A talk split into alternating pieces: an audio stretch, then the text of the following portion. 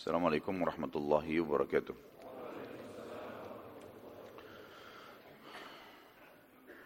Innal hamdalillah segala puji bagi Allah Subhanahu wa taala.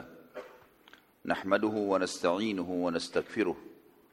Hanya kepadanya kita memuji, meminta pertolongan serta bertaubat dari dosa-dosa kita. Wa na'udzu billahi min syururi anfusina dan hanya kepada Allah pula kita meminta agar dilindungi dari seluruh keburukan-keburukan diri kita. Wa min sayyiati a'malina dan semua dosa-dosa yang pernah kita lakukan. May yahdihillahu fala mudillalah.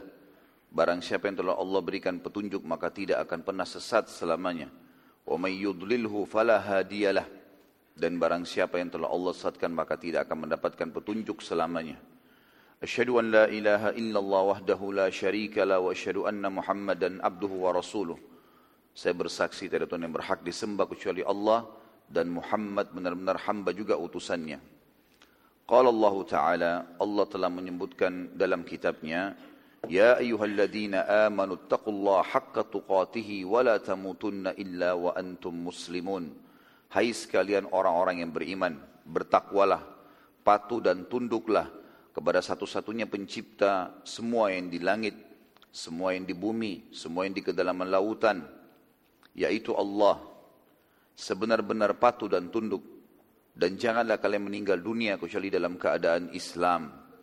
Di ayat yang lain Allah juga mengingatkan, Ya ayuhan nasu taqu rabbakum alladhi khalaqakum min nafsin wahidah wa khalaqa minha zawjaha wa batha minhuma rijalan kathiran wa nisa'a واتقوا الله الذي تساءلون به والأرحام إن الله كان عليكم رقيبا Hai sekalian manusia, sekali lagi bertakwalah, hanya patuh dan tunduklah kepada satu-satunya pencipta segala sesuatunya yaitu Allah yang telah menciptakan kalian dari jiwa yang satu yaitu Adam alaihissalam dan telah menciptakan dari jiwa yang satu istrinya Hawa alaihissalam dan telah banyak memberikan keturunan laki-laki dan perempuan dari keduanya.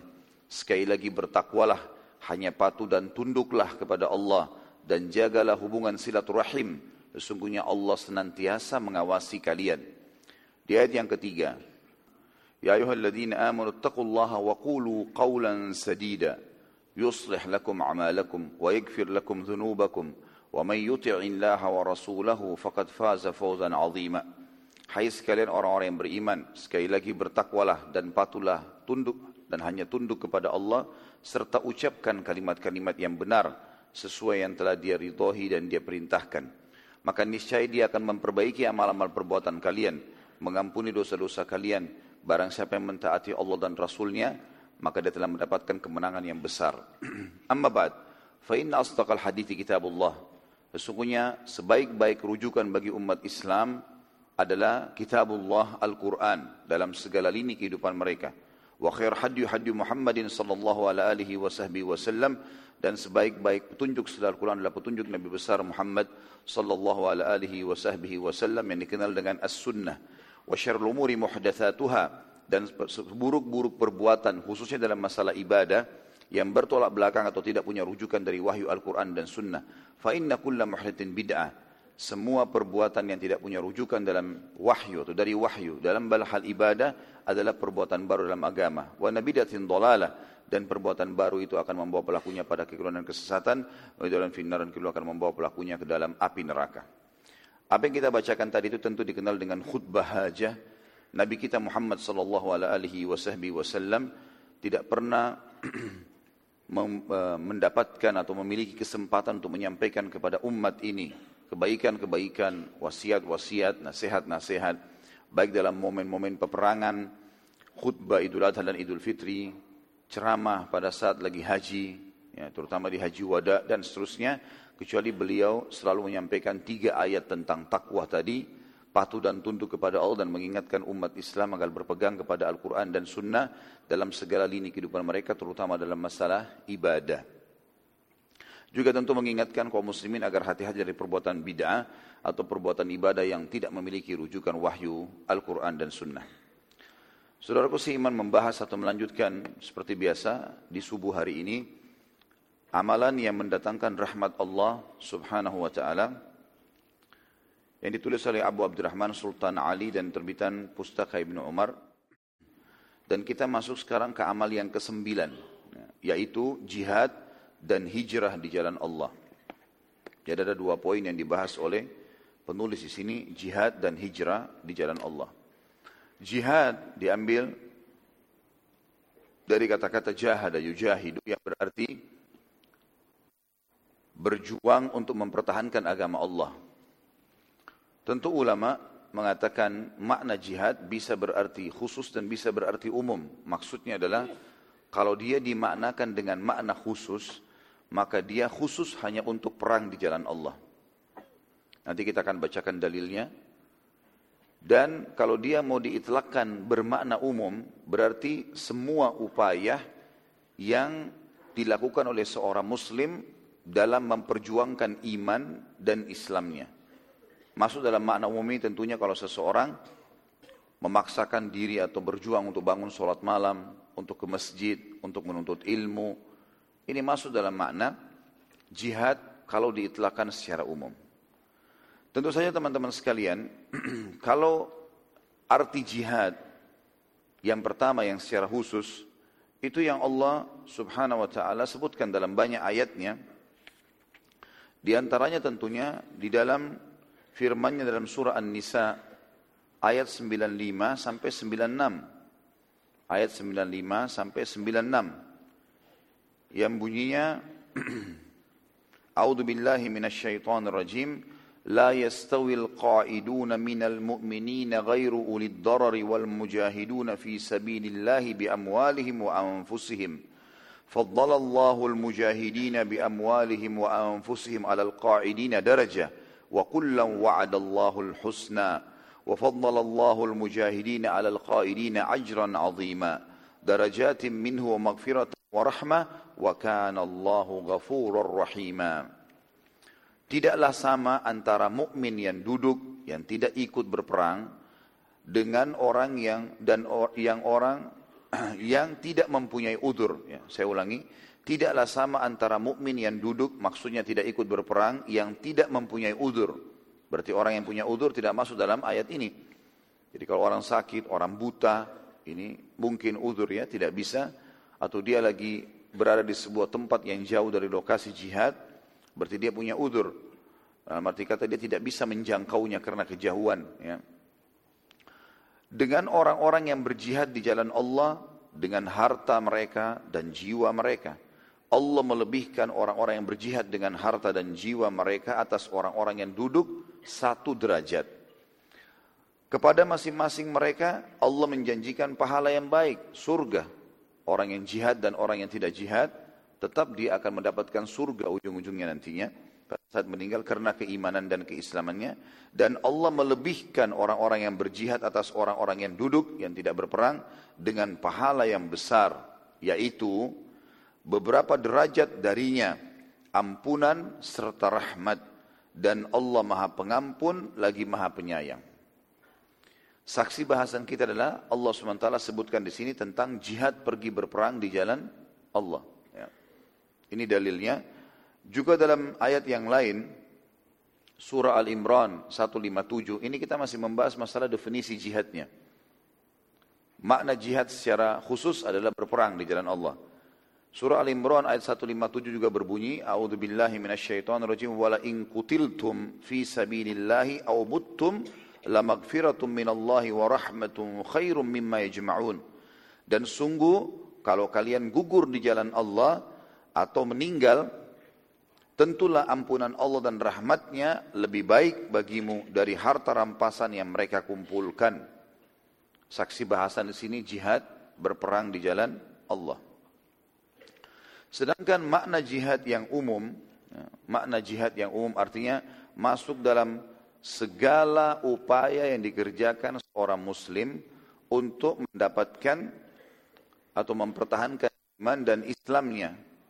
Seperti misalnya sabda Nabi SAW bagi penuntut ilmu, siapa pun yang keluar menuntut ilmu, maka dia di jalan Allah sampai dia kembali. Riwayat yang lain dikatakan, riwayat Bukhari Muslim, siapa pun yang keluar dari rumahnya ikhlas untuk menuntut ilmu, maka dia di jalan Allah. Dalam riwayat yang lain, riwayat Imam Muslim juga, pernah ada seorang sahabat yang keringatan, kelihatan letih di wajahnya karena bekerja keras untuk mencari nafkah. Maka Nabi SAW lewat di depan sahabat bersama dengan sahabat-sahabat yang lain. Maka sahabat-sahabat yang lain berkata, coba seandainya perbuatan orang ini dihitung visabilillah. Dihitung pahalanya seperti orang yang berjihad. Gitu ya. Maka kata Nabi SAW, ketahuilah, siapa pun yang keluar mencari anaknya yang hilang. Karena itu anak adalah amanah, hilang, dia keliling mencari anaknya. Maka dia di jalan Allah. Siapa pun yang keluar dari rumahnya, mencari kedua orang tuanya yang hilang darinya, mungkin karena pikun, sudah sangat pikun dan akhirnya bisa hilang, baik itu di musim haji, umrah, atau mungkin keluar dari rumahnya, maka dia di jalan Allah.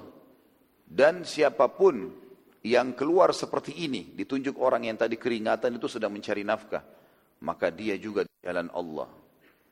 Dan siapa yang keluar untuk ya, mempertahankan agamanya, dia di jalan Allah.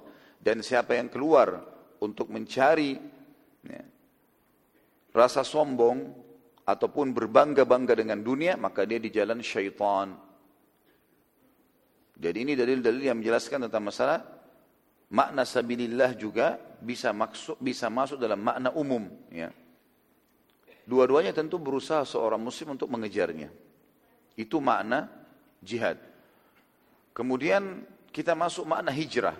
Karena judulnya jihad dan hijrah ya. Yang dibahas di poin ke-9 oleh penulis. Kalau hijrah juga memiliki makna khusus dan memiliki makna umum. Makna khususnya adalah meninggalkan wilayah kafir menuju ke wilayah muslim. Pindah lokasi tinggal dari wilayah kafir ke wilayah muslim.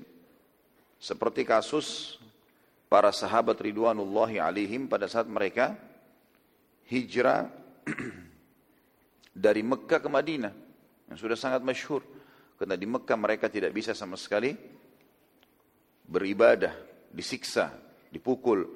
Di Mekah itu kondisinya kaum muslimin pada saat mereka mau ibadah, ah, maaf, atau siapa pun muslim yang lewat boleh dan dihalalkan bagi semua penduduk Mekah yang kafir waktu itu untuk menyiksa mereka. Tidak ada keamanan. Siapa pun yang lewat boleh digebukin, boleh diambil hartanya, boleh dibunuh dan tidak ada hukum berlaku padanya. Jadi tidak ada keamanan sama sekali. Dan ini juga berlaku bagi setiap muslim yang berada di satu lokasi, negara, desa, kampung, kota, yang memang dasarnya dia tidak bisa beribadah. Dan khusus makna ini, makna yang pertama, makna khusus eh, hijrah ini teman-teman sekalian, bisa menjadi wajib bagi dia hijrah, bisa menjadi sunnah bagi dia untuk hijrah. Hukumnya. Hijrah itu menjadi wajib dalam makna khusus ini pindah dari wilayah kafir ke wilayah muslim kalau memang betul-betul dia tidak bisa beribadah di lokasi tersebut dan dia masih memiliki lokasi yang bisa dia beribadah. Seperti kasus para sahabat waktu sudah diperintahkan untuk hijrah ke Madinah dan di sana masyarakat menyambut kaum muslimin bahkan dianggap seperti saudara mereka sendiri oleh orang-orang Ansar dan di Mekah mereka tertindas maka di sini wajib hijrah Makanya waktu itu seluruh muslimin umumnya hijrah. Yang tinggal di Mekah hanya orang-orang yang menyusul masuk keimanan dalam hati mereka dari penduduk Mekah dan mereka belum sempat hijrah di awal waktu. Tapi masih terbuka waktu itu pintu Madinah untuk hijrah. Sampai terjadinya kesepakatan Hudaybiyah, barulah pintu hijrah ditutup terlebih dahulu beberapa waktu dan terbuka lagi sampai pembebasan kota Mekah. Namun setelah Nabi SAW membebaskan kota Mekah, beliau bersabda, La hijrata ba'dal fath. Mulai sekarang tidak ada lagi hijrah setelah pembebasan kota Mekah. Penduduk Mekah silakan duduk di Mekah. Dan yang paling terakhir hijrah Abbas radhiyallahu anhu paman Nabi alaihi salatu wassalam yang sempat hijrah di malam niat ingin hijrah ke Madinah di malam pengepungan kota Mekah. Dan ini insya Allah akan dibahas di kajian sirah. Ya. Dan hijrah bisa menjadi sunnah kalau seandainya dua keadaan. Yang pertama, seorang muslim menemukan di lokasi dia dia bisa beribadah. Tapi kalau dia pindah di satu kota yang lain, lebih baik ibadahnya. Tapi di lokasi dia tidak terganggu dia ibadah sebenarnya. Maka di sini hukumnya sunnah. Ya, hukumnya sunnah. Atau misal seseorang muslim berada di satu lokasi di mana dia ibadahnya terganggu, tapi kalau dia pindah ke lokasi lain, mungkin juga ibadahnya terganggu. Artinya hampir sama. Maka ini dia punya pilihan. Seperti kasus para sahabat, waktu Nabi SAW bolehkan mereka hijrah ke Ethiopia. Habasyah di Ethiopia itu kasusnya adalah di sana ada raja yang adil, tapi seluruh negeri beragama Nasrani. Dan mereka tidak punya atau punya punya pilihan tinggal di Mekah dalam kondisi memang bisa beribadah tapi juga tertindas, gitu kan? Atau pergi ke Ethiopia yang mungkin bisa ibadah tapi juga negara kafir. Maka di sini tentu opsinya adalah sunnah, artinya dia bisa pilih mana yang terbaik buat dia. Tapi kita harus garis bawahi teman-teman sekalian hukum yang tadi yang pertama tentang wajibnya hijrah bagi orang yang tidak bisa beribadah dan ini sekaligus juga kita tekankan tidak bolehnya seorang muslim yang sudah ada di wilayah aman, tentram ibadahnya sengaja datang ke satu lokasi yang tidak bisa ibadah. Bisa difahami ini? Subuh-subuh bahas masalah ini bisa difaham? Alhamdulillah. Dan ini sangat jelas dalam banyak ayat-ayat Al-Quran dan Allah subhanahu wa ta'ala menjanjikan bagi siapa pun yang hijrah secara khusus ini, maka mereka akan dibukakan pintu-pintu rezeki. Seperti Allah berfirman dalam surah An-Nisa, surah nomor 4 ayat 100. A'udzu billahi minasyaitonir rajim walladzina nah, dalam ayat dikatakan, "Walladzina yuhajiruna fi sabilillah yajid fil ardi muragaman katsira wa sa'a." Bisa dilihatin saya Al-Qur'annya? Dipastikan ayatnya. Surah An-Nisa ayat 100 ya. Ya, ini ayatnya. A'udzu billahi minasyaitonir rajim. Wa man yuhajir fi sabilillah yajid fil ardi muragaman katsiran wa sa'a ومن يخرج من بيته مهاجرا إلى الله ورسوله ثم يدركه الموت ثم يدركه الموت فقد وقع أجر على الله وكان الله غفورا رحيما Siapapun yang berhijrah di jalan Allah, dia tinggalkan wilayah kafir ke wilayah muslim, maka pasti dia akan mendapatkan muragaman kathira wasa'a. Artinya, peluang-peluang hidup lebih baik dan rezeki yang luas. Dan siapa yang keluar dari rumahnya ingin berhijrah ke jalan Allah dan Rasulnya, kemudian dia mati di tengah jalan, maka dia telah mendapatkan pahala dari Allah. Sesungguhnya Allah itu maha pengampun lagi maha penyayang. Jazakallah. Jadi ini dalil tentang masalah hijrah dalam makna khusus. Ya. Sementara hijrah dalam makna umum, siapa pun yang hijrah memindah atau mengubah keadaan dia dari keadaan yang lebih dekat kepada kekufuran dan maksiat kepada keadaan yang lebih dekat pada keimanan dan keislaman. Ini juga dimaknakan hijrah oleh sebagian ulama. Ya. Makanya biasa orang bilang, saya sudah hijrah. Padahal sebenarnya dia dari Jakarta ke Surabaya. Dua-duanya muslim, kota muslim. Alhamdulillah di bawah naungan pemerintahan yang kaum muslimin bebas untuk beribadah. Tapi di sini yang dimaksud adalah makna hijrah yang umum. Dia hijrah dari keadaan yang buruk, yang jauh dari Allah kepada keadaan yang baik. Ya. Dan ini makna juga dibenarkan para ulama kalau kita itlakkan secara umum. Tentu teman-teman sekalian, yang sedang kita bahas adalah jihad dan hijrah di jalan Allah. Lebih cenderung penulis ini sebenarnya ingin menggabungkan keduanya ingin menggabungkan keduanya ya. Dan memang Allah Subhanahu wa taala menyebutkan dalam beberapa ayat Al-Qur'an tentang penggabungan ini. Artinya, setiap orang yang sedang terganggu di satu wilayah untuk beribadah, kemudian dia mencari wilayah yang lebih tenang dia beribadah, maka nanti akan bertemu antara hijrahnya itu dengan jihadnya. Karena dari wilayah muslim, dia bisa menyerang wilayah non-muslim. Bisa ikut berjihad. Dan itu Allah subhanahu wa ta'ala sebutkan dalam Al-Quran. Dalam surah Al-Baqarah ayat 218. dalam surah Al-Quran Al-Baqarah ayat 218. A'udzu billahi rajim. Wajahadu fi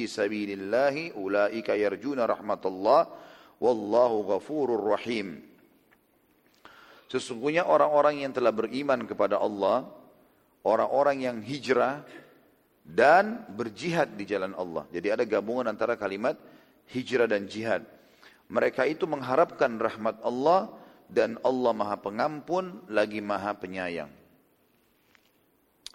Al-Allama As-Sa'di mengatakan, salah satu ulama tafsir yang terkenal dengan tafsir As-Sa'dinya, beliau berkata, ketiga amalan ini adalah tanda kebahagiaan dan poros ubudiyah. Artinya puncak ibadah, yaitu beriman, hijrah dan berjihad.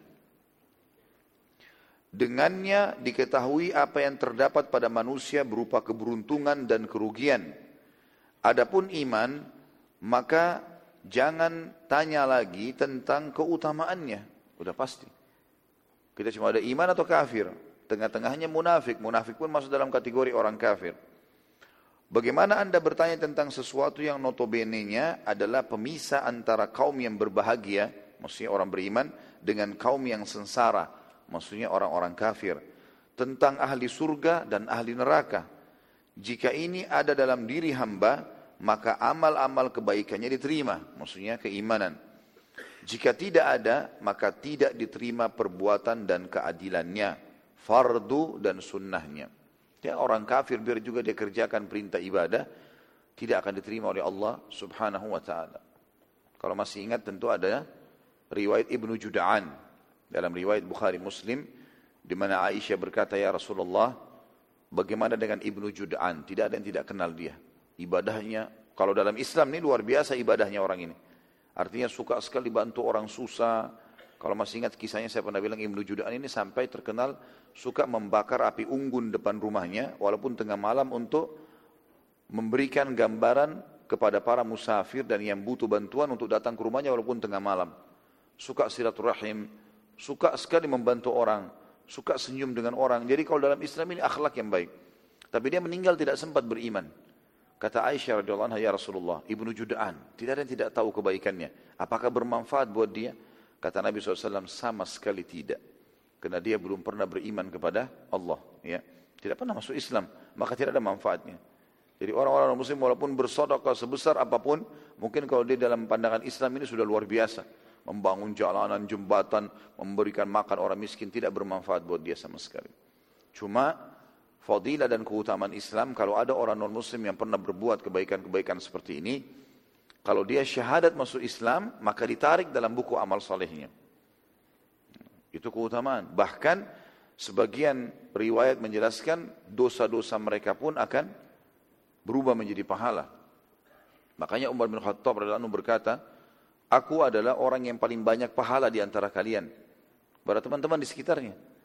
Lalu mereka bertanya, bagaimana bisa? Gitu kan. Kata Umar, karena aku dulu adalah orang yang paling jahat kepada kalian di masa jahiliyah. Jadi banyak dosaku dulu. Tapi sekarang aku masuk Islam.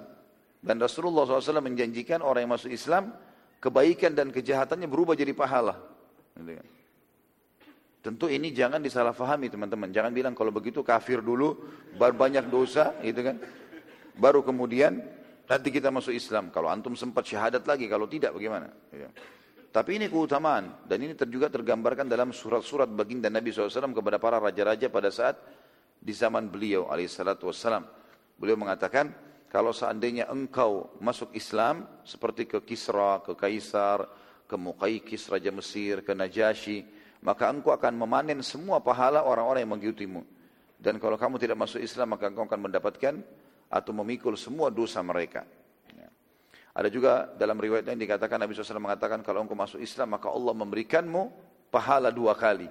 Karena pahala dari keislaman dan pahala dari dosa-dosa yang diubah menjadi pahala. Tentu itu teman-teman sekalian makna daripada iman yang dimaksudkan dalam ayat tadi. Adapun hijrah kata beliau ialah berpisah dengan apa yang dicintai, lagi disenangi karena mencari ridha Allah. Orang yang berhijrah itu meninggalkan tanah air, harta, keluarga dan handai tolannya untuk mendekatkan diri kepada Allah dan menolong agamanya. Jadi kita tahu para dimulai dari Nabi SAW waktu beliau hijrah tinggalkan Mekah waktu beliau sudah meninggalkan Mekah beliau mengatakan sambil melihat ke arah Mekah wahai Mekah kalau seandainya bukan karena kaumku mengusirku darimu maka aku tidak akan keluar darimu susah. Orang kalau meninggalkan tempat lahirnya ya. Tapi kuasa Allah. Karena dia tidak bisa beribadah sana maka dia meninggalkannya. Jadi itu butuh upaya yang sangat besar jiwa yang besar dada yang lapang untuk bisa meninggalkan lokasi dia tempat dia hidup ya. Tempat dia mencari nafkah. Ya, dia tinggalkan karena dia khawatir ibadahnya. Berapa banyak orang-orang kita kaum muslimin yang tinggal di wilayah non muslim akhirnya susah sekali ibadah. Pada saat meninggal pun akhirnya karena sedikitnya kaum muslimin maka dia pun akhirnya ya pada saat meninggal di, di, di, di, diacarakan seperti orang non muslim dan seterusnya. Ya. Ini juga terjadi di zaman Nabi SAW, terjadi pada Najasyi radhiyallahu anhu.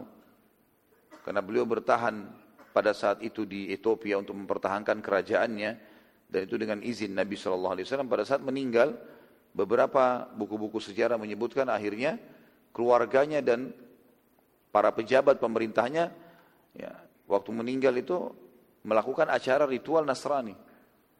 Padahal beliau Muslim. Dan akhirnya Nabi SAW mensolati ghaib dia dari kota Madinah. Dan Nabi SAW bersabda, Ana bariun mimman asya baina adhuril musyrikin. Saya berlepas tangan dari orang-orang yang sengaja tinggal di tengah-tengah kaum musyrikin. Dan ini sudah pernah saya jelaskan teman-teman sekalian. Kecuali dalam keadaan kita menuntut ilmu darurat sekali, menjadi duta, terlanjur lahir di wilayah itu dan merasa aman dalam sisi ibadah, maka itu masih terbuka. Tapi kalau terganggu sekali, nggak bisa lagi ibadah, maka ini harusnya dia meninggalkan lokasi-lokasi tadi. Kata beliau, ini masih dalam tafsir ya, surah Al-Baqarah 218, masih perkataan As-Sa'di rahimahullah. Sedangkan jihad ialah mengerahkan segala upaya untuk melawan musuh dan berusaha dengan sempurna untuk membela agama Allah serta melenyapkan agama syaitan yang dimaksud dengan agama syaitan adalah semua agama yang diajarkan atau tersebar di tengah-tengah manusia selain daripada agamanya Allah. Apa pun itu, gitu kan. Kita tahu misalnya hadis tentang akhir zaman nanti pada saat pasukan muslimin tiba di Rum. Kata Nabi SAW pada saat kalian tiba di Rum dan dengan takbir dan tasbih maka rubuhlah tembok Rum itu ya, ini tentang malhamah kubra tentunya peperangan akhir zaman. Maka kata Nabi SAW, syaitan pun merasa terganggu. Karena pada saat itu pemahaman yang disebarkan oleh syaitan bahwasanya Isa anak Tuhan yang diyakini oleh banyak kaum Nasrani, gitu ya, itu akan hilang. Maka dia pun menjelma jadi manusia dan berkata, sungguh Dajjal telah keluar di rumah-rumah kalian. Kembalilah Akhirnya gara-gara itu kaum pasukan muslimin kembali ke rumah-rumah mereka karena mereka tahu hadis Nabi SAW kalau kalian dengar Dajjal keluar di satu lokasi maka hindarilah lokasi tersebut walaupun kalian harus menyelamatkan diri ke atas gunung gitu kan. Jadi di sini memang ada pemahaman-pemahaman orang-orang yang menyembah berhala-berhala, patung, hewan itu semua dari syaitan. Karena agama yang benar hanya satu. Agama dari sisi Allah, al-Islam. Sebagaimana dalam banyak ayat, A'udzubillahi minasyaitonirrajim, inna dina indallahil Islam. Sungguhnya agama sisi Allah hanya Islam saja. Kata beliau, saya ulangi kembali, sedangkan jihad ialah mengerahkan segala upaya untuk melawan musuh dan berusaha dengan sempurna untuk membela agama Allah serta melenyap, melenyapkan agama syaitan. Ia adalah puncak amal saleh dan balasannya adalah balasan yang terbaik. Inilah sebab terbesar untuk meluas untuk meluaskan wilayah Islam. Yarhamkallah menghinakan para penyembah berhala dan kaum muslimin. Mereka aman terhadap diri dan anak-anak mereka. Barang siapa yang melakukan ketiga amalan ini, meskipun sangat berat, maka untuk amalan-amalan lainnya ia lebih giat dan lebih sempurna lagi dalam mengerjakannya.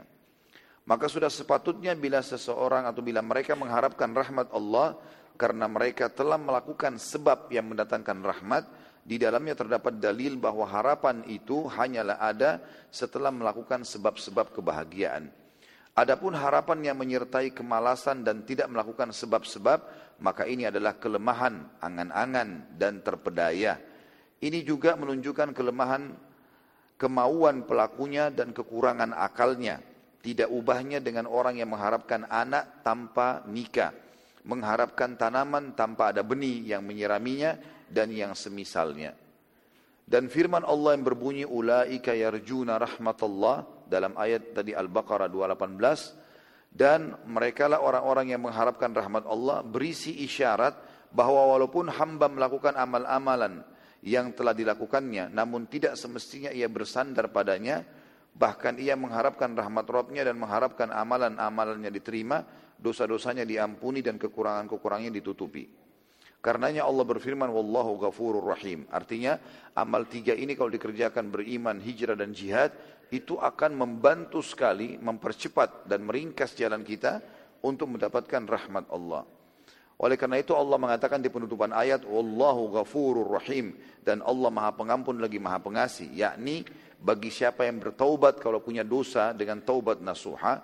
Dan rahim, penyayang, rahmatnya meliputi segala sesuatu karena seluruh kesalahan-kesalahan dia yang lalu bisa diganti menjadi pahala oleh Allah dan dia masih punya kesempatan untuk mendapatkan surga. Ini dalil-dalil yang berhubungan dengan masalah penjelasan makna jihad dan juga hijrah tadi. Dalam ayat yang lain, jadi itu Al-Baqarah 218, Allah menggabungkan jihad dan hijrah. Di ayat yang lain juga Allah menggabungkan jihad dan hijrah dalam surah At-Taubah ayat 20 sampai ayat 21 yang bunyinya A'udzu billahi minasyaitonir rajim. Alladzina amanu wa hajaru fi wa alladzina amanu wa jahadu wal alladzina amanu wa hajaru wa jahadu fi sabilillahi bi amwalihim wa anfusihim a'zamu darajatan wa ulaika humul faizun yubashshiruhum rabbuhum birahmatin minhu wa ridwanin wa jannatin lahum fiha na'imun muqim.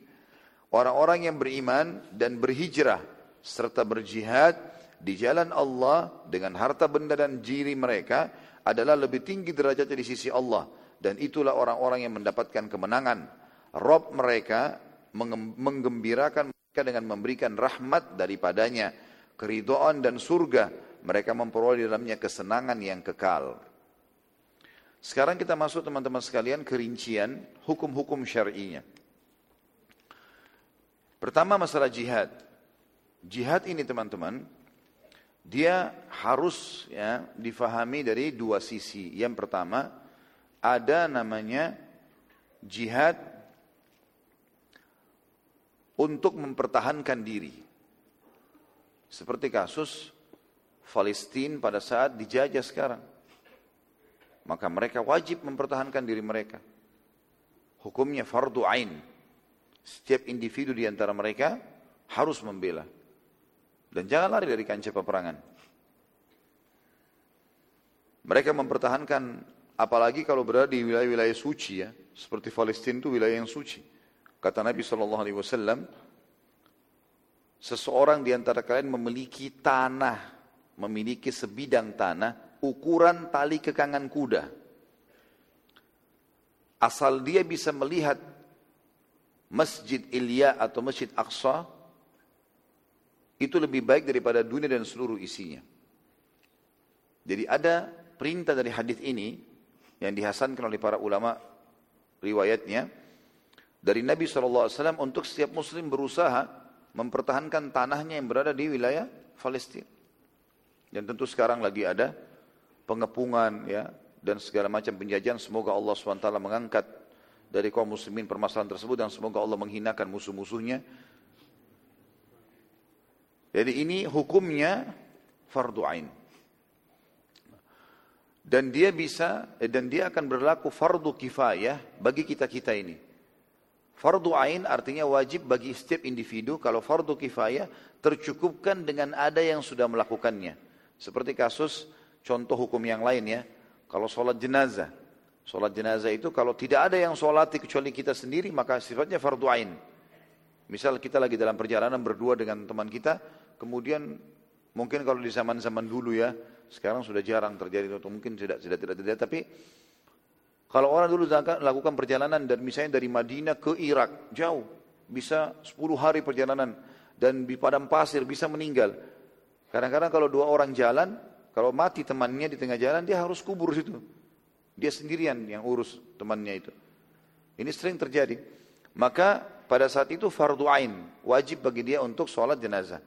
Tapi kalau kayak di kota kayak kita sekarang, ada jenazah yang lagi disolati di masjid, kemudian sebagian jemaah ikut sholati, sebagian lagi tidak, bubar. Tidak ada masalah yang bubar itu, karena mereka sudah fardu kifayah. Hukumnya wajib sebenarnya tapi sudah gugur di sini karena sudah ada sebagian yang mengerjakan. Mirip dengan hukum mengucapkan salam ya, menjawab salam maaf. Menjawab salam hukumnya wajib. Misalnya orang mengatakan Assalamualaikum warahmatullahi wabarakatuh, kita jawab Waalaikumsalam warahmatullahi wabarakatuh. Kita punya kewajiban kalau kita sendirian, fardu ain, terarahkan ke kita. Tapi kalau di majelis seperti ini ada orang datang, lalu dia mengucapkan salam. Lalu ada satu saja jemaah yang menjawab. Maka yang lainnya sudah gugur, kewajibannya sudah fardu kifayah. Seperti itulah ya.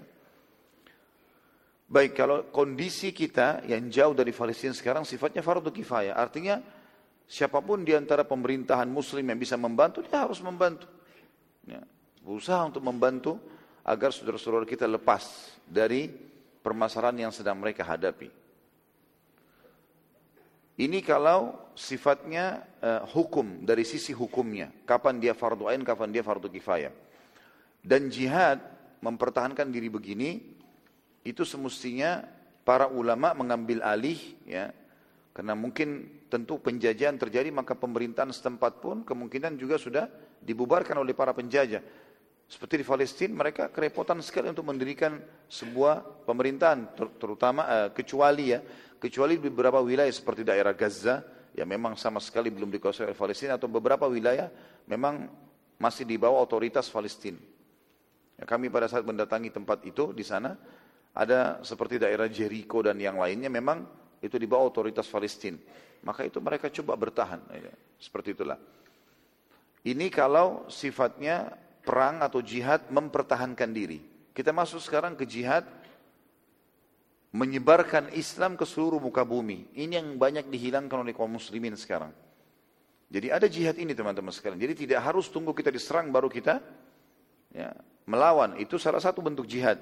Jihad yang lain adalah memang kita pergi ke wilayah-wilayah non muslim, tawarkan kepada mereka Islam, kemudian kalau mereka menolak jizya, upeti kalau mereka menolak terjadi peperangan. Ini kalau ada pemerintahan resmi muslim.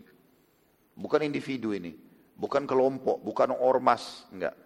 Tapi pemerintahan resmi seperti Nabi SAW melakukan itu pada saat beliau ya mengekspansi Islam, membawa Islam ke Mekah misalnya. Kan dengan kekuatan militer. Akhirnya menaklukkan Mekah dan Mekah jadi wilayah Islam sampai sekarang. Alhamdulillah. Sampai menjelang hari kiamat tentunya.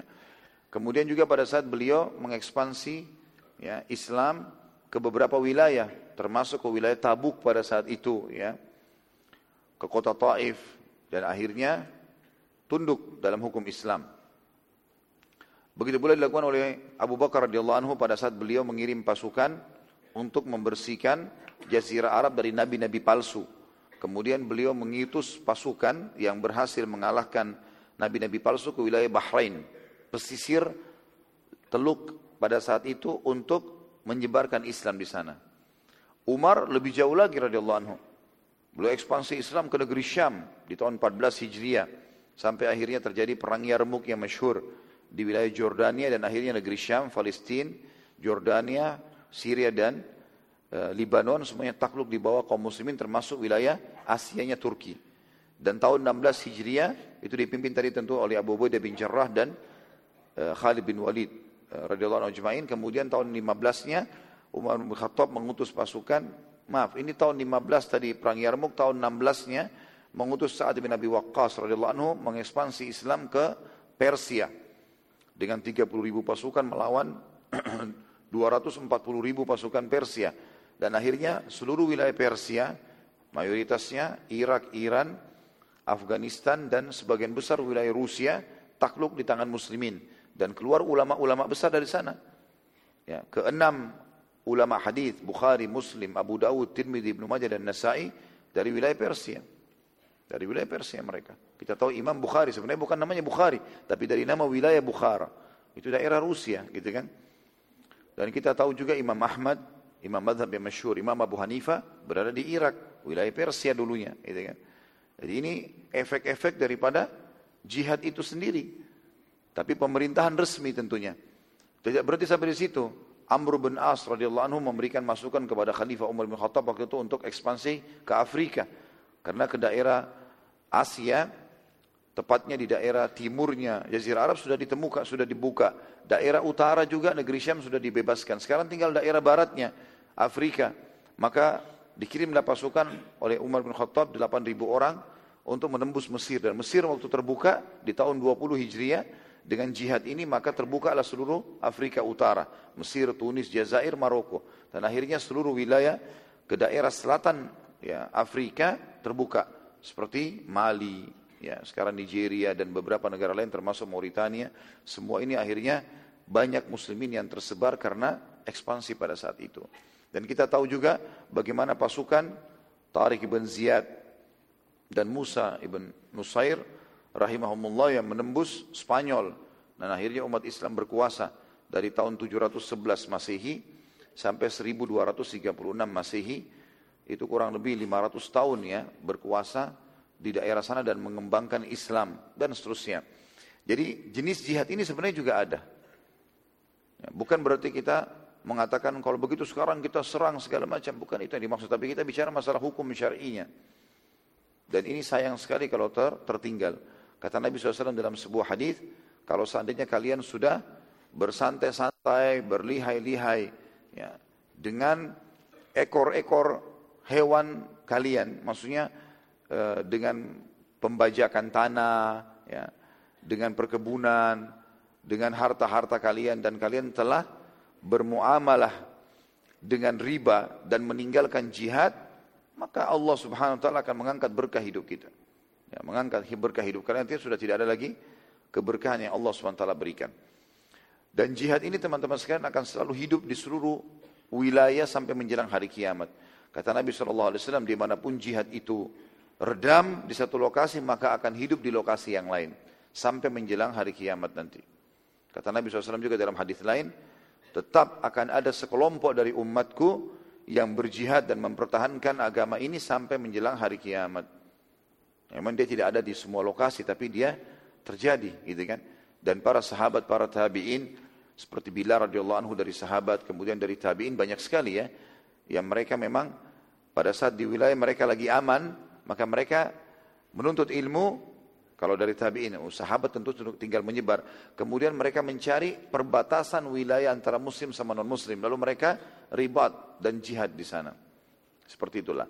Jadi ini yang berhubungan dengan masalah uh, definisi jihad dan juga hukum syar'inya. Kapan dia fardu kifayah, kapan dia fardu ain. Dan juga jihad dibagi dua, ada yang sifatnya mempertahankan diri dan ada juga yang mengekspansi atau menyebarkan Islam. Tentu Islam bisa kita sebarkan dengan dakwah juga ya. Bisa kita berdakwah kita sampaikan ke Indonesia termasuk wilayah yang tidak menggunakan kekuatan militer. Tapi dengan jalan para pedagang-pedagang yang datang lalu menyebarkan Islam itu juga boleh gitu kan? Tapi jangan dilupa kalau dalam hukum agama kita memang ada juga menyebarkan Islam dengan kekuatan militer jadi kalau ada orang mengatakan Islam itu kejam karena disebarkan dengan kekuatan militer itu kekeliru pemahamannya karena bukan cuma kaum muslimin dari dulu Memang kalau ada satu kekuatan, mereka pasti mengekspansi dengan kekuatan lain untuk menguasai wilayah lain. Dan sampai hari ini kita kenal ada penjajahan.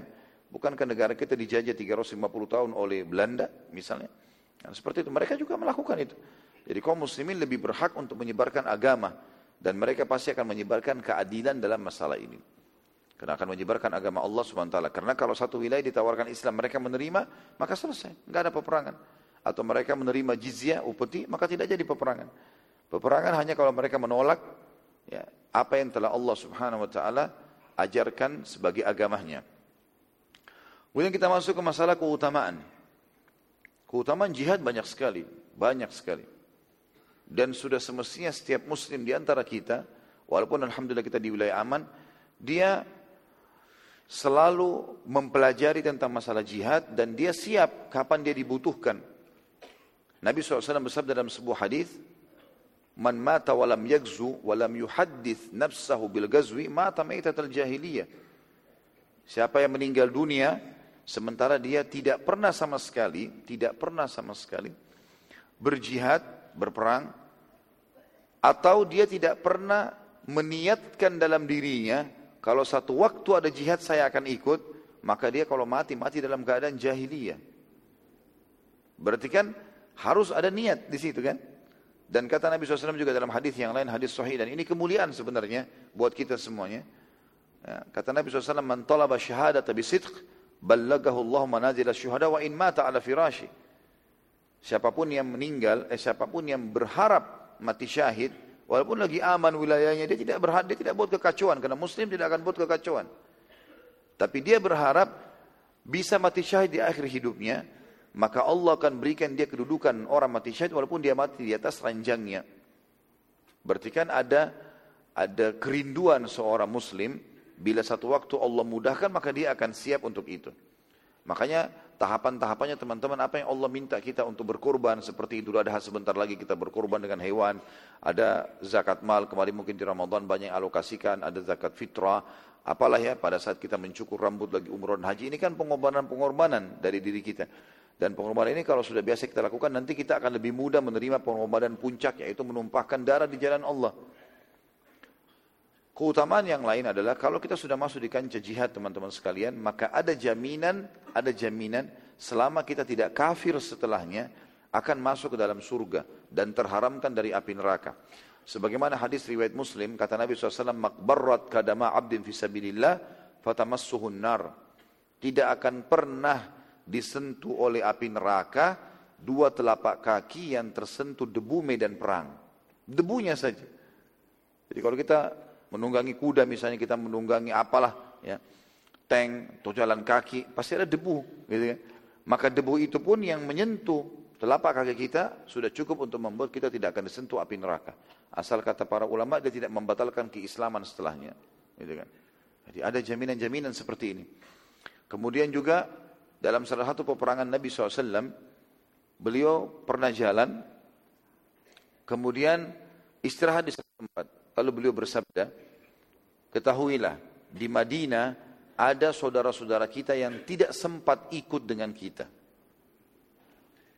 Tapi mereka tidak ada lembah yang kita lewatin, tidak ada suka duka yang sedang kita rasakan, gitu kan? Capeknya, letihnya, panasnya, ketakutan-ketakutan dalam jiwa kecuali mereka bersama dengan kita dari sisi pahala karena mereka tertahan oleh uzur mungkin kena buta mungkin kena sakit ya.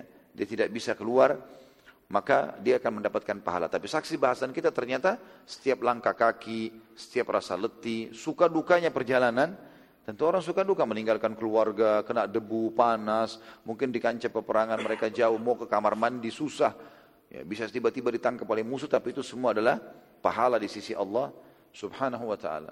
Pernah ada satu riwayat yang lain, riwayat sahih riwayat Imam Muslim, pernah ada sahabat yang bertanya ya Rasulullah, ada enggak amal ibadah yang bisa minimal menyamai jihad, bukan cuma mengalahkan, menyamai saja.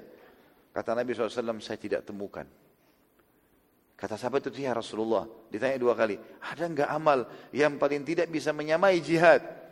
Kata Nabi SAW, saya tidak temukan. Sampai tiga kali Nabi SAW mengatakan itu. Saya tidak menemukannya.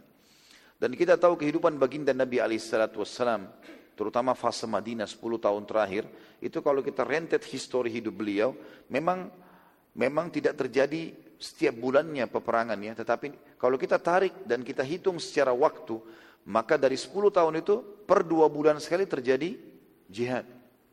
Di zaman Nabi SAW baik Nabi SAW yang diserang oleh musuh ataupun beliau yang menyerang musuh. Tentu ini tidak perlu kita cari secara khusus ya. Tetapi kita perlu mengetahui hukumnya dan kita berharap Allah SWT memberikan kepada kita itu. Nabi SAW pernah berkata tentang masalah perjuangan. Memang tentu beda perjuangan Nabi SAW di zaman beliau dengan kita. Karena itu awal Islam. Kata Nabi SAW kepada beberapa sahabat. Mungkin, mungkin kalian masih ragu tadinya menerima Islam karena melihat umat Islam masih miskin. Maksudnya di awal fase Mekah dan Madinah gitu kan.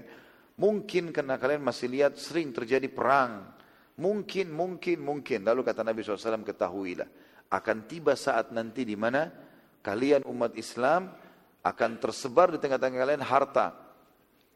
Kalian akan mendapatkan keamanan dan ketentraman serta menguasai muka bumi ini.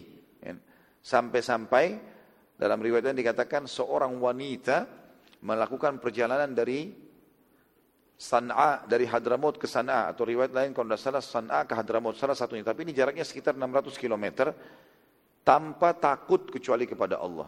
Jadi saking amannya. Padahal antara San'a dengan Hadramaut di zaman Nabi SAW itu terkenal sekali banyak suku-suku perampok.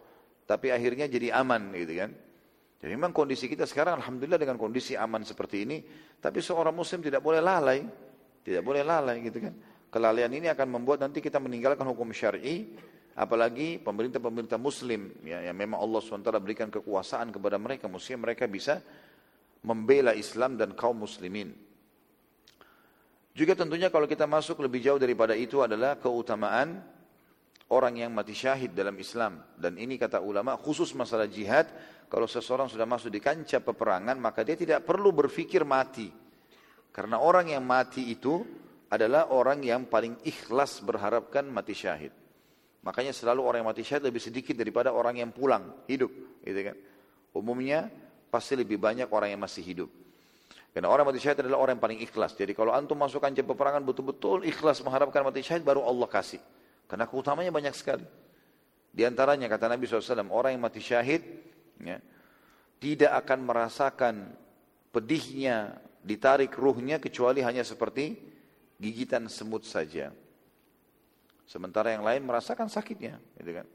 Kemudian yang kedua, setelah prosesi keluar ruhnya, Nabi SAW memerintahkan seluruh sahabat yang mati syahid untuk dikubur dalam kondisi dia dengan pakaiannya. Tidak butuh kain kafan, tidak butuh dimandikan, dibersihkan kotorannya karena dianggap suci di sisi Allah. Kalau orang mati biasa selain jihad, maka kalau dia mati harus dimandiin, dikafani, dibersihkan kotoran tubuhnya. Orang mati syahid tidak. Dikubur dengan itu. Kemudian kata Nabi SAW, orang mati syahid fadilah yang ketiga adalah tidak akan kena fitnah kubur. Enggak ada lagi pertanyaan malaikat siapa Tuhanmu, siapa Nabimu, enggak ada. Udah langsung saja. Mereka sudah aman, kuburannya menjadi taman dari taman surga. Yang keempat, ruh mereka sudah berkeliling di surga. Sebagaimana sabda Nabi SAW, semua orang yang mati syahid, maka ruh mereka berada di pelatuk-pelatuk burung ya, yang berwarna hijau yang berkeliling di surga. Dalam riwayat lain dikatakan bahwasanya mereka akan ada di wadah-wadah di tempat-tempat yang bergelantungan di singgasana Allah. Gitu kan? Dalam riwayat lain tentang Hamzah radhiyallahu anhu kata Nabi SAW, Hamzah, aku diperlihatkan Hamzah sedang menikmati dipannya di surga, gitu kan?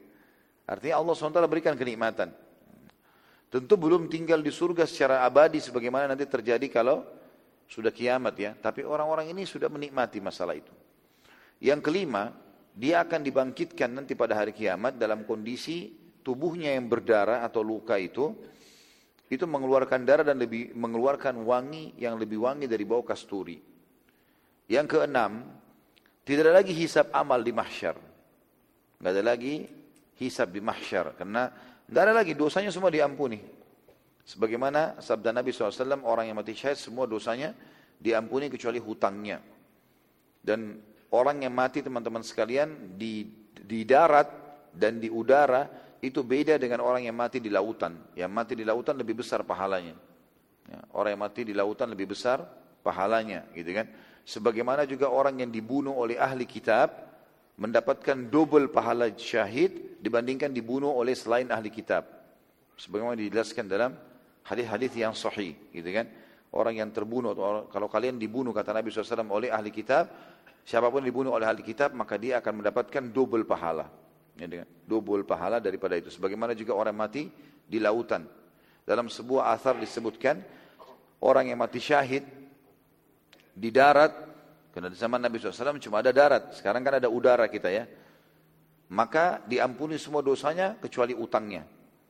Dalam asar ini juga disebutkan kecuali orang yang mati di lautan maka diampuni dosanya termasuk utangnya. Gitu. Jadi ada keutamaan pada itu. Walaupun utang ini usahakan diselesaikan. Seperti itulah. Kemudian yang ketujuh, selain tidak ada hisab hari kiamat, juga dia bisa memberikan syafaat 70 keluarganya atau 70 orang yang dia inginkan. Makanya para sahabat saling mewasiatkan satu sama yang lain. Kalau mereka lagi mau pergi medan perang, kalau kau mati duluan, maka jangan lupa syafaatmu untukku. Dan kalau aku mati duluan, aku akan memberikan syafaatku untukmu. Ya, itu yang mereka saling mewasiatkan kalau mereka pergi jihad. Karena mereka sudah sangat yakin ini. Kalau pasti mereka akan mendapatkan surga dan tidak boleh ragu dengan masalah itu. Ya. Yang ke delapan adalah mereka akan masuk surga yang tertinggi. Firdaus. Karena kita tahu surga Firdaus dihuni oleh empat golongan minan nabiyina was-siddiqina wasyuhada was-salihin. Dari nabi-nabi dan orang-orang yang siddiq, yang jujur pada Allah seperti julukan Abu Bakar radhiyallahu anhu dan juga syuhada, orang yang mati syahid dan orang-orang yang juga eh, apa namanya? saleh. Yang kesembilan tadi saya lupa ini, kalau jasad mereka tidak akan dimakan oleh tanah. Jadi tidak akan hancur jasad mereka. Sebagaimana dalam sebuah athar juga disebutkan, ya, Nabi SAW bersabda, tiga orang yang tidak akan dimakan jasadnya oleh tanah, para nabi-nabi, para syuhada dan para penghafal Al-Quran. Nah, jadi masuk dalamnya masalah orang-orang yang mati syahid. Dan sekian banyak keutamaan orang yang mati syahid tentunya. Toh teman-teman sekarang kalau kita tahu kita juga akan mati, toh kita mau ke mana sih? Pasti mati kan? Maka berharaplah Mintalah kepada Allah agar pada saat meninggal ditutup dengan syahadah. Tapi yang benar ya, syahadah yang benar. Betul-betul ada jihad yang benar, bukan jihad yang dikarang-karang ini. Ya. Karena banyak orang sekarang mengarang-arang itu. Ya. Bom sana sini mengatasnamakan jihad. Gitu. Dengan alasan bahwasanya ini orang kafir di bom saja. Gitu. Kasus di Indonesia banyak bom Bali, bom ini, bom ini, ini keliru ini. Dari mana jihad membunuh diri? Gitu kan. Ini nggak boleh sebenarnya. Jadi kita harus memahami masalah ini. Ya. Dan ada sebagian orang yang salah faham mengatakan boleh orang bunuh diri, bom bunuh diri di medan perang. Ya, dengan dalil ini dan itu. Dalil dari mana ini? Gitu. Kalau para sahabat di kancah-kancah peperangan, mereka masuk dengan pedang mereka, walaupun mereka tahu mereka akan mati, itu dibolehkan dalam Islam. Seperti kita bawa senjata, kemudian kita melawan musuh. Ya, nanti kalau kita terbunuh nggak ada masalah, tapi kalau dia bunuh dirinya, ini bunuh diri ini. Kan itu. Boleh ini salah faham gitu kan. Ya semoga Allah berikan petunjuk yang benar. Jadi kita harus faham dengan jihad yang benar pula. Tidak boleh kita mengatasnamakan jihad tapi salah tempat ini. Ya. Ini tentu sudah kita jelaskan rincian hukum-hukumnya dan juga keutamaan-keutamaannya. Sehingga kita tidak boleh lalai dalam masalah itu. Dan Umar bin Khattab dan berkata, di akhir khilafahnya beliau di tahun 23 Hijriah di depan anaknya Hafsah radhiyallahu anha, istri Nabi SAW, aku berharap Allah memberikan kepadaku mati syahid di kota rasulnya alaihissalatu wassalam. Kata Hafsah, ya ayahku, anda tidak ikut berjihad. Gitu kan? Kalau anda ikut berjihad mungkin bisa ketemu mati syahid. Apalagi anda minta mati syahid di Madinah. Gitu kan? Di kota Rasulullah waktu itu kota waktu itu di zaman Umar bin Khattab Madinah mustahil diserang oleh musuh, mustahil. Udah nggak mungkin pusat kota muslimin. Karena pasukan Islam lagi di luar semuanya dan memang di sekitar Madinah aman sekali. Ya. Mereka semuanya jihad. Ya. Maka kata Umar bin Khattab, Ya'ti biha Allah insya. Allah akan datangkan kalau Allah mau. Pasti bisa. Dan ternyata betul beliau ditusuk oleh Abu Lu'lu' Majusi, orang Majusi yang akhirnya menusuk dan beliau mati syahid radhiyallahu anhu. Jadi seperti itulah kurang lebih yang berhubungan dengan masalah jihad ini. Dan tidak boleh teman-teman kita mengarang-arang. Jihad itu kalau ada pemerintah resmi yang mengatakan, ayo kita jihad, membela, maka itu terjadi.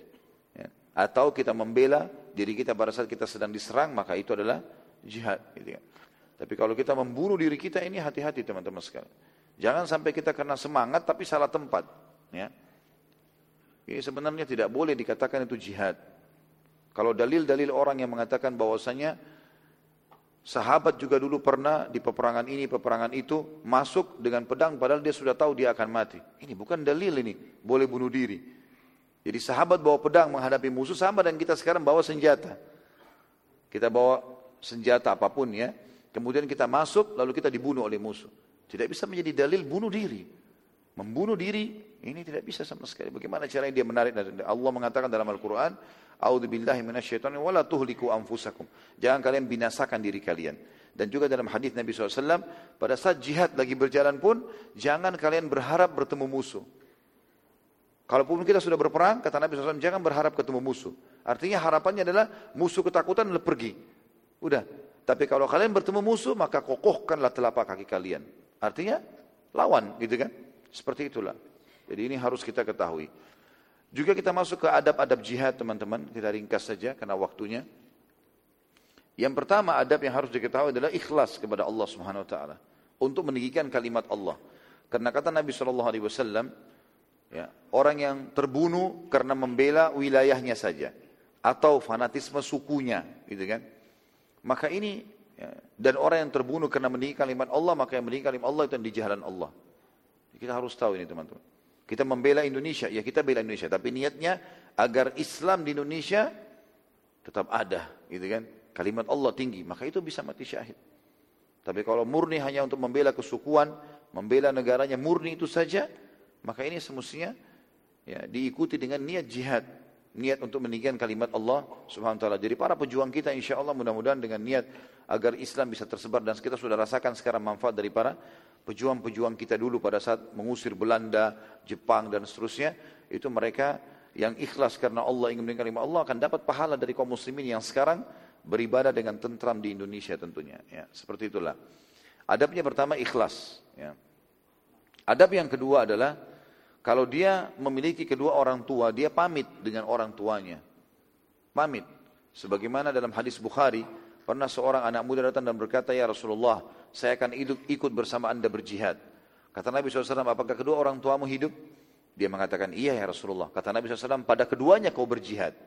Pulanglah dan urus kedua orang tuamu itu. Di sini tentu kita perlu fahami juga satu hal teman-teman. Pada saat kita mendapatkan riwayat seperti ini, kita harus melihat dalil-dalil atau riwayat yang lain yang akhirnya kita nanti setelah mengumpulkan dalil kita akan merucutkan kepada sebuah hukum.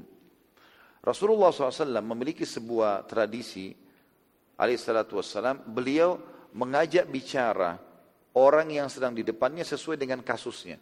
Ada si fulan datang, diingatkan supaya jangan suka emosi. Karena Nabi tahu masalahnya orang ini di emosinya. Ya, anak muda yang datang mengatakan, Ya Rasulullah wasiatkan supaya saya bahagia. Kata Nabi SAW, jangan kau marah. Apalagi Rasulullah, jangan kau marah. Di sini wasiat Nabi sebenarnya lebih khusus kepada orang itu. Tapi kita bisa tarik ke kasus hidup kehidupan kita. Ada orang yang datang mengatakan, Ya Rasulullah, saya siap melakukan apa saja dalam agama ini, tapi izinkan saya berzina. Kata Nabi SAW, kau mau nggak kalau ibumu dizinai? Tidak ya Rasulullah. Istrimu, tidak ya Rasulullah. Saudarimu, tidak ya Rasulullah. Bagaimana kau rindu lakukan pada orang lain? Jadi di sini sebenarnya secara khusus Nabi sedang ingatkan orang itu. Tapi bisa kita tarik ke kasus kehidupan kita, gitu kan? Ada orang yang datang seperti kasus tadi anak muda yang mau berjihad. Sahabat-sahabat Nabi yang lain, mereka tidak punya masalah dengan itu. Sehingga mereka jihad. Buktinya di Uhud, di Badar, di Tabuk, ya, di Ahzab, kemudian di pembebasan kota Mekah, di perang Bani Mustalik dan sebagainya mereka ikut saja. Tapi khusus anak muda ini ternyata Nabi SAW dapat berita wahyu kalau orang tuanya ini sangat sedih waktu anaknya pergi dan anaknya cuma satu orang, nggak ada yang lain. Maka Nabi SAW bahasakan ke orang ini, apakah kau punya dua orang tua yang masih hidup? Dia bilang iya. Kata Nabi, pulanglah dan urus mereka. Karena penyampaian wahyu kalau anak muda ini sebenarnya ibu ayahnya sangat sedih. Dan para ulama mengatakan ini juga ada adab dalam jihad harusnya izin dengan kedua orang tua dengan menggunakan bahasa-bahasa yang santun menyebutkan keutamanya dan seterusnya. Yang ketiga adabnya adalah izin dari pemerintah setempat. Ya. Kalau memang itu pemerintahan Islam, tidak bisa dia pergi sendirian, dia harus pamit. Ya. Ya di sini misalnya orang Indonesia mau ke Palestina, harus dengan izin pemerintah Indonesia. Mestinya, ya itu adab yang kita bahasakan. Para sahabat tidak ada yang pergi berjihad keluar dari Madinah tanpa izin baginda Nabi Alaihissalam. Jadi kalau Nabi perintahin pergi serang wilayah ini, pergi wilayah suku ini, mau mereka lakukan. Kalau nggak ada perintah mereka tidak lakukan. Dan ini penting sekali teman-teman sekalian mentaati pemimpin di sini atau izin. Sebagaimana juga kalau kita sedang diperintahkan menyerang satu lokasi, kita tidak boleh menyerang lokasi lain. Pernah Umar bin Khattab bin Anu diutus, diutus oleh Nabi SAW menyerang satu suku. Berhasil menang dalam hal satu ekspansi. Menang. Setelah menang, Ternyata waktu mau pulang ke Madinah, ada suku Arab yang lain juga yang sebenarnya kalau pasukan Islam lewat bisa dikalahkan tuh. Tapi perintah Nabi serang wilayah ini, gak ada yang lain. Para orang-orang di sekitar Umar mengatakan, Hai Umar, seranglah kesempatan, ghanimah jadi lebih banyak. Kata Umar, tidak. Rasulullah SAW hanya memerintahkan kita ke sana, gak boleh kita tambah. Instruksi penting, gitu kan, untuk mengikuti karena banyaknya orang akhirnya terkacaukan dan terkecohkan dalam masalah jihad ini karena mereka tidak patuh pada pemimpin mereka. Ini termasuk adab ya. jadi izin. Kemudian juga yang keempat adabnya adalah mereka tidak boleh menyerang sebelum diizinkan oleh panglima perangnya. Ya, tidak boleh sama sekali menyerang sebelum diperintahkan. Makanya pada saat penyerangan Persia, saat bin Abi Waqqas lagi kena penyakit. Dengan hikmah Allah seluruh tubuhnya kena penyakit kulit dan tidak yang tidak kena hanya bagian dadahnya saja. Sehingga beliau tengkurap. Ya. Uh, beliau berbaring di atas dadai dan perutnya dan beliau minta agar dipikul ke atas bukit yang tinggi dari kancah peperangan sehingga beliau bisa lihat pasukan musuh. Lalu beliau berikan instruksi dari atas. Rupanya ada dua orang sahabat sudah sangat semangat mau menyerang pasukan Persia, gitu kan. Tapi pada saat mereka mau menyerang, mereka tetap bilang harus pamit dengan saat, kirim informasi ke saat. Boleh nggak kami menyerang duluan? Kata saat silahkan. Maka dua orang ini menyerang duluan. Saking semangatnya karena sudah dapat izin, maka mereka menyerang dan kena dua orang menyerang 240 ribu orang, jadi kacau juga ini 240 ribu orang. Ini dua orang berani benar nih menyerang. Akhirnya pada e, sempat ya mereka terbubarkan sebagian dari pasukan musuh dan ada diambil kuda orang yang berhasil dibunuh dan dibawa pulang ke pasukan muslimin sebagai ghanimah. Itu ciri khasnya kaum muslimin. Yang kelima, ya, memang berharap mati syahid. Ini adab juga. Berharap mati syahid dengan harapan yang sangat besar. Dan itu teman-teman untuk memberikan motivasi besar supaya kita mau mati syahid, kita harus tahu mati itu yang dirasakan hanya satu, tidak ada yang lain. Saya pernah kasih contoh kalau masih ingat orang ditabrak kereta api kepalanya hancur, orang yang tenggelam di lautan, orang yang dimakan ikan di lautan, orang yang kebakar, orang yang meledak di pesawat, itu sama saja dengan orang yang ditusuk oleh musuh di medan perang, sama saja. Karena mereka sudah tidak lagi mengatakan, aduh kepala saya sakit di, ditabrak oleh kereta api ini, atau badan saya sakit dicabit-cabit ikan, atau panas kena api, enggak, enggak ada lagi. Atau ditusuk musuh, aduh perut saya sakit ditusuk oleh musuh. Itu enggak dirasa lagi bagi orang yang mati. Karena dalam Islam orang yang mati hanya merasakan satu yaitu sakaratil maut. Itu prosesi pencabutan ruh oleh malaikat. Jadi kita sudah enggak rasa lagi itu sebenarnya. Makanya tidak perlu takut dengan masalah itu. Para sahabat itu mau tercabit-cabit badannya, tidak peduli lagi. Karena mereka tahu pada saat mereka mati mereka nggak rasa itu. Ada di antara sahabat seperti kita tahu Hamzah radhiyallahu anhu, bagaimana dipotong hidungnya, dibelah dadanya, tapi sudah jasadnya saja. Lalu ruhnya sudah menjadi sudah pergi ber, e, di alam barzah yang dijanjikan oleh Allah Subhanahu wa taala. Ini termasuk adab orang berhadap mati syahid. Termasuk dalam adab teman-teman sekalian tidak boleh membunuh wanita. Tidak boleh membunuh. Di sini wanita yang bukan militer ya. Wanita secara umum. Tapi kalau dalam pasukan musuh ada wanita tapi militer ini boleh dibunuh. Harus difahami ini. Karena sekarang kan banyak tentara-tentara dari wanita. Masa begitu perempuan yang di depan kita, oh enggak boleh dibunuh nih. Padahal dia pakai senjata, dia militer. Nah, ini keliru, jangan salah faham. Yang dimaksud adalah wanita secara umum kata ulama. Tapi kalau wanita sudah ikut dalam militer ini enggak boleh. Ini. Memang dia terlatih untuk itu dan sekarang banyak kan negara-negara pakai kekuatan militer wanita. Tidak boleh membunuh orang tua, tidak boleh membunuh anak-anak. Orang tua yang dimaksud adalah orang tua orang tua yang bukan militer. Karena di zaman Nabi SAW juga ada orang-orang tua dari kafir Quraisy, ya, seperti yang dibunuh oleh Ali bin Abi Thalib dalam perang Ahzab, itu sudah tua 80 tahun umurnya. Ya, tapi dia memang orang kuat, dia pasukan inti. Maka ini berbeda. Ya. Kita juga eh, Nanti insya Allah akan pelajari peperangan juga setelah uh, perang Mekah, namanya perang Hunain. Itu pemimpin perang umurnya 100, kalau tidak salah 60 tahun. Sudah tua sekali. Dia cuma ada di geranda saja. Cuma mengatur strategi perang. Orang sudah sangat tua ini. Tapi akhirnya dibunuh oleh kaum muslimin. Karena memang dia masuk dalam pasukan inti. Yang dimaksud di sini orang tua juga adalah orang tua memang yang kita masuk ke satu wilayah, menyerang, lalu mereka ya, hidup di situ. Orang tua tidak ada hubungannya.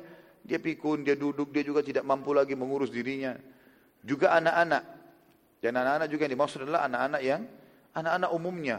Tidak pernah dilatih militer, tidak pernah tahu segala macam itu. Ya. Dan juga tidak boleh membunuh orang yang menyerah. Ya, kalau orang sudah menjatuhkan senjatanya, maka ditawan saja. Gitu ya. Kemudian masuk dalam adab juga tidak boleh membakar ya, tidak boleh ya, mutilasi, ya. ini tidak boleh semuanya. Dalam Islam kalau sudah ditusuk musuhnya mati selesai. Gitu kan. Masuk dalam adab juga harus sebelum jihad menawarkan Islam dulu. Kemudian jizya, kemudian baru terjadi peperangan terakhir. Ini dianggap sah jihad kalau dilakukan poin ini. Dan saya pernah ceritakan kalau masih ingat tentang kasus terjadinya penyerangan Samarkan di zaman Umar bin Abdul Aziz rahimahullah. Bagaimana beliau mengutus pasukan, waktu itu dipimpin oleh Abu Qatadah. Dan Abu Qatadah ini rahimahumullah semuanya, beliau menyerang Samarkan tanpa ada penawaran Islam, tanpa ada penawaran jizya langsung diserang. Maka orang-orang Samarkan mengeluh kepada Umar bin Aziz, lalu Umar bin Aziz menyuruh muslimin keluar dari Samarkand. Lalu kembali menawarkan Islam, menawarkan jizya baru perang. Gitu kan. Sampai akhirnya orang Samarkand lihat kejadian tersebut, orang kekuatan militer sudah menguasai wilayah kami, lalu keluar lagi kembali, akhirnya gara-gara itu mereka masuk Islam. Dan ini juga adalah adab-adab yang harusnya dijaga tentunya. Ternyata teman-teman tentang masalah hijrah, ya ada tadi itu jihad, hijrah. Hijrah juga punya ya adab-adab di sini. Adab yang pertama dalam hijrah adalah memang betul-betul dia membutuhkan hijrah itu. Dari wilayah non-muslim kepada muslim. Kita bicara lingkup hijrah yang khas tadi ya. Meninggalkan wilayah orang non-muslim. Ini betul-betul dia butuhkan. Ya. Dan tidak dibolehkan seseorang tadi saya bilang pindah dari negara muslim yang aman beribadah ke negara kafir yang tidak bisa beribadah. Yang kedua, dalam masalah hijrah, adabnya adalah seseorang muslim menyelesaikan semua kewajiban-kewajiban dia yang dia tinggalkan di wilayah yang akan dia tinggalkan. Seperti Nabi SAW dan para sahabat, Ridwanullah alaihim pada saat mau hijrah ke Madinah, itu mereka mengembalikan amanah-amanahnya orang Quraisy. Semuanya. Nabi SAW tidak hijrah ke Madinah kecuali sudah menyelesaikan semua. Apa pun yang dititipin, punya utang, segala macam ini harus diselesaikan. Ini adab dalam masalah hijrah. ya. Kemudian adab dalam masalah hijrah adalah memilih lokasi yang paling baik. Kalau ada pilihan misalnya ke negara A, B, C dan negara B, C yang lebih baik, maka ini adabnya adalah dia milih yang terbaik. Secara ibadah dan bukan secara duniawi. Kalau secara dunia misalnya dia dapat kerjaan lebih baik segala macam itu adalah bukan ini yang masuk tapi adalah masalah ibadahnya di sini. Ini termasuk adabnya gitu kan, termasuk adabnya. Kemudian termasuk adab juga adalah membawa keluarga semaksimal mungkin membawa keluarga untuk hijrah bersama karena Nabi SAW waktu hijrah sempat anak beliau ya, masih tinggal di Mekah kemudian Nabi SAW menyuruh Zaid bin Haritha untuk menjemput mereka setelah mulai kondisi di Madinah tenang lalu membawa mereka ke Madinah jadi intinya membawa keluarga jangan membiarkan mereka kecuali kalau mereka tidak mau ikut beriman maka itu baru kemudian dibolehkan kita untuk meninggalkan mereka sebagaimana beberapa sahabat meninggalkan istri dan anak mereka yang tidak mau beriman di Mekah. Jadi, seperti itulah. Ini kurang lebih yang terlintas di benak saya sekarang. Saya tidak mengingat yang lainnya. Semoga ini sudah cukup mewakili insya Allah bahasan kita. Yang penting yang beliau maksudkan adalah orang kalau berjihad dan hijrah ini sebab datangnya rahmat Allah dan judul buku kita adalah amalan yang mendatangkan rahmat Allah SWT karuniahnya. Mungkin begitu saya teman-teman sekalian. Assalamualaikum warahmatullahi wabarakatuh.